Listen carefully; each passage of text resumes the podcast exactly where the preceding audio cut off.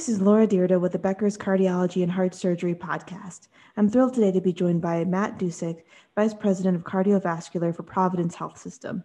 Matt, it's a pleasure to have you on the podcast today. Hey, happy to be here.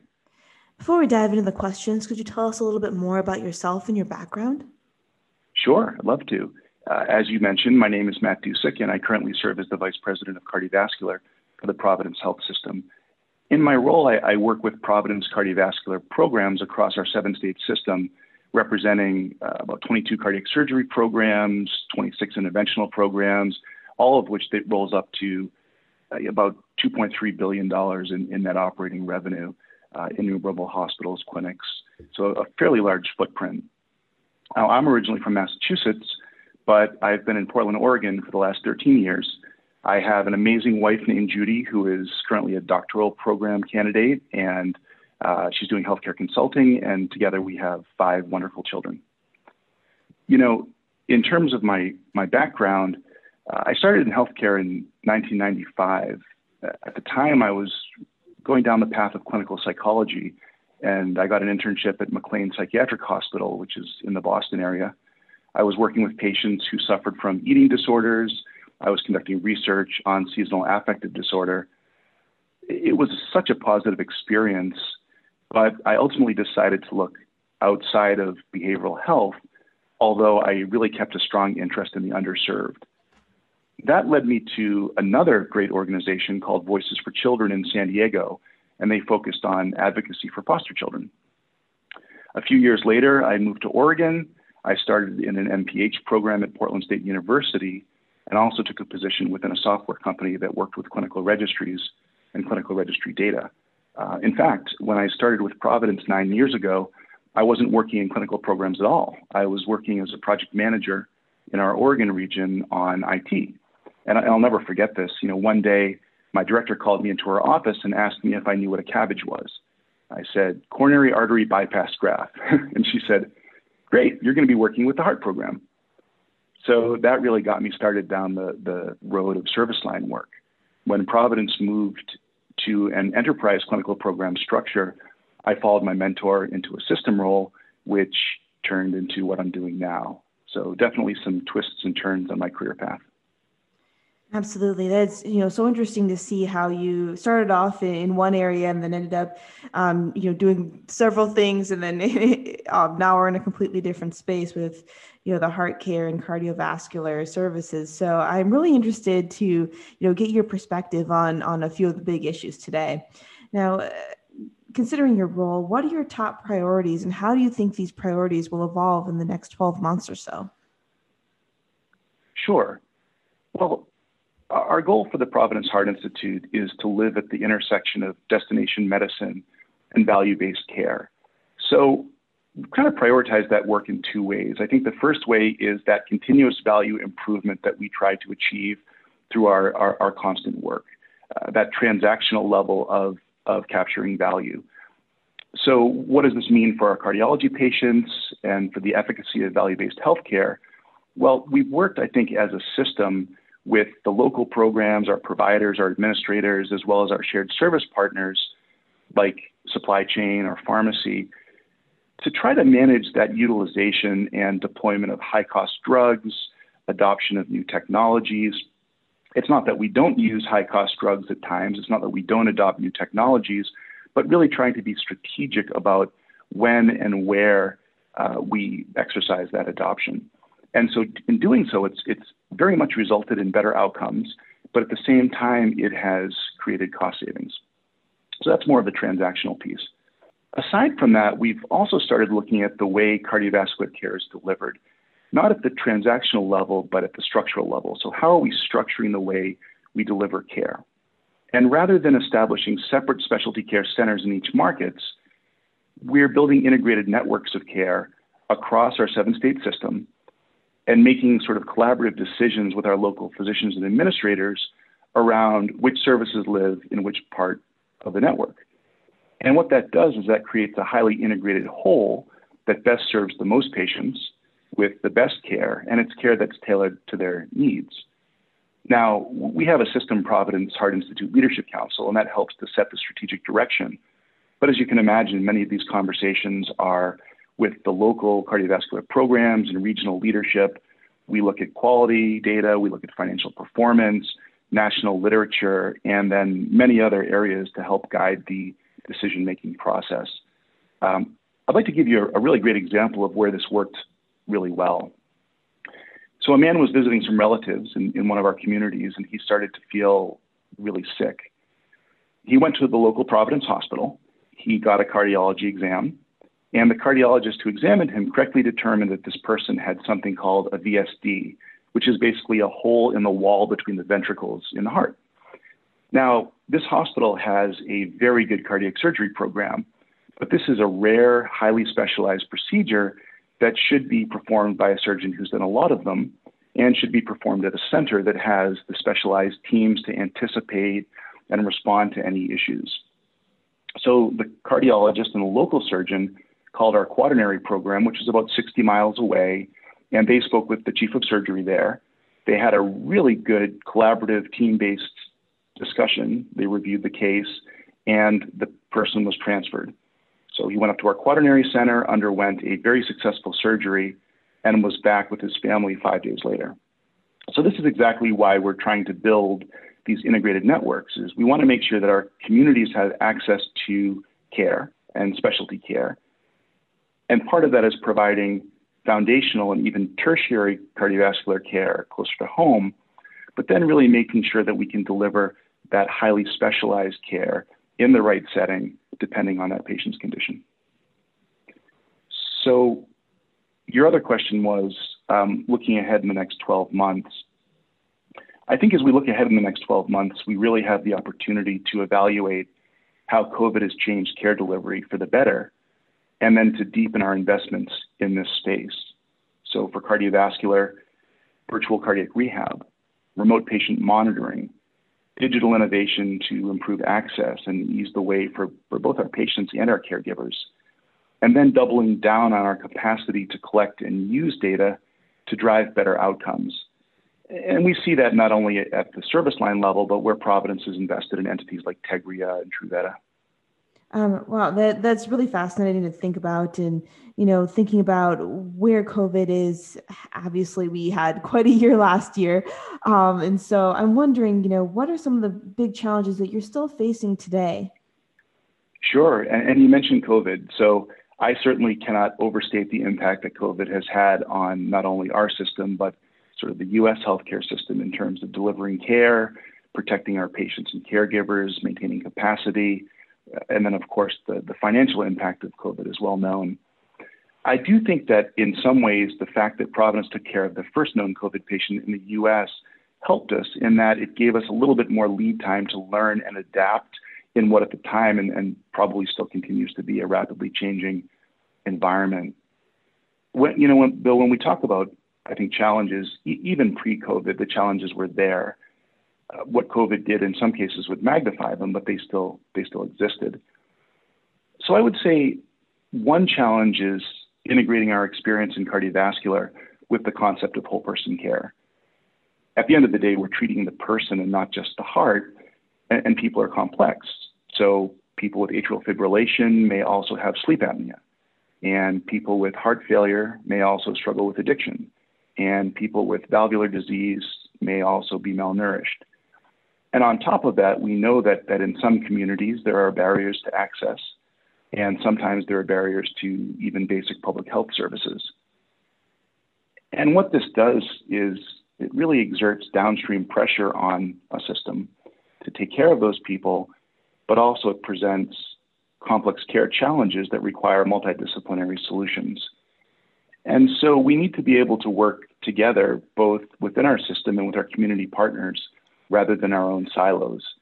So we think about involving uh, primary care, involving other specialists, involving our community partners to take a little bit more of an integrated approach to caring for the whole person. And then I would say uh, the other really major top of mind challenges is around simply maintaining our existing footprint given the reality of our reimbursement, given the reality of our cost structure and our desire to invest in future strategic priorities. Uh, Providence has a very strong mission, and, and part of our mission is to serve the poor and vulnerable, which means that we take on a larger percentage of the Medicaid population, the uninsured population, in, in lots of our markets. And this then places greater importance on lowering our costs and optimizing our delivery system. So at the same time, we're seeking to expand access. We're, we're seeking to deliver equitable care, and we're certainly uh, looking to deliver high quality care. So, as I was mentioning before, I think that a major way that we can fulfill this mission is to effectively build those networks. And what that will do is provide the majority of services close to home and then concentrate the highly specialized treatment into our quaternary centers. And the good news is that our data shows that patients will, in fact, travel for complex and specialized care. So those are probably the biggest challenges that, that uh, we're thinking about right now. Got it. That makes a lot of sense. And, you know, I, I think especially when you look at trying to figure out how to make sure you're pro- providing access to care and being able to maintain, you know, the services for patients who are um, living in, you know, vulnerable situations or may not always be able to afford care in the same way. Um, I, I, think that's really interesting and, in something that is obviously so, so important. Um, from your perspective, is there anything that um, the health system is, you know, has in the works or has already begun to, to start doing in order to close some of those gaps? I think, you know, probably the, the first step is is the awareness piece. Uh, if you ask a if you ask the frontline caregiver, is this an issue? They probably have said this is an issue that we've been we've been looking at for years. But I think that the fact that we are now in a position to invest in technology to improve access, we're able to invest in in uh, telehealth or telemedicine to a greater degree, which could potentially put us into more neighborhoods or maybe connect us to more populations that in the past would have trouble accessing care that lived within a bricks and mortar um, clinic or hospital, for example. And I think we are being even more intentional than ever about reaching out for uh, our community partners. And so, how can we bring the care to the community, leveraging people that are already there and organizations that are already there that, that have been serving the community for years? Now we're able to, to connect with them better. Got it. That makes sense. Um, thank you for going through that with us. Now, how are you thinking about cardiovascular line growth in the future? Good question in, in order to truly grow to serve more people, we really have to be the best place to get care, and we have to be the best place to give care.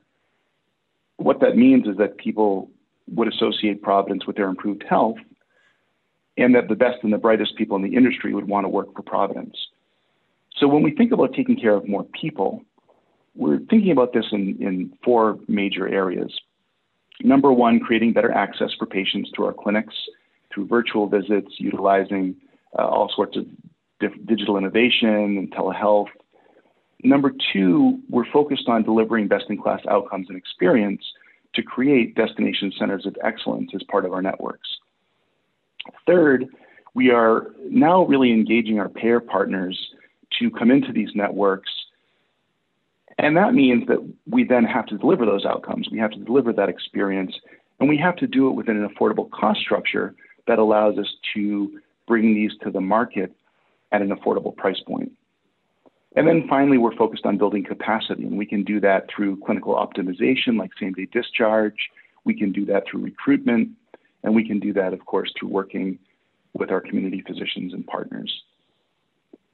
Now, when it comes to recruiting the best and the brightest, Providence has really done a good job at building a reputation as an innovative and integrated organization.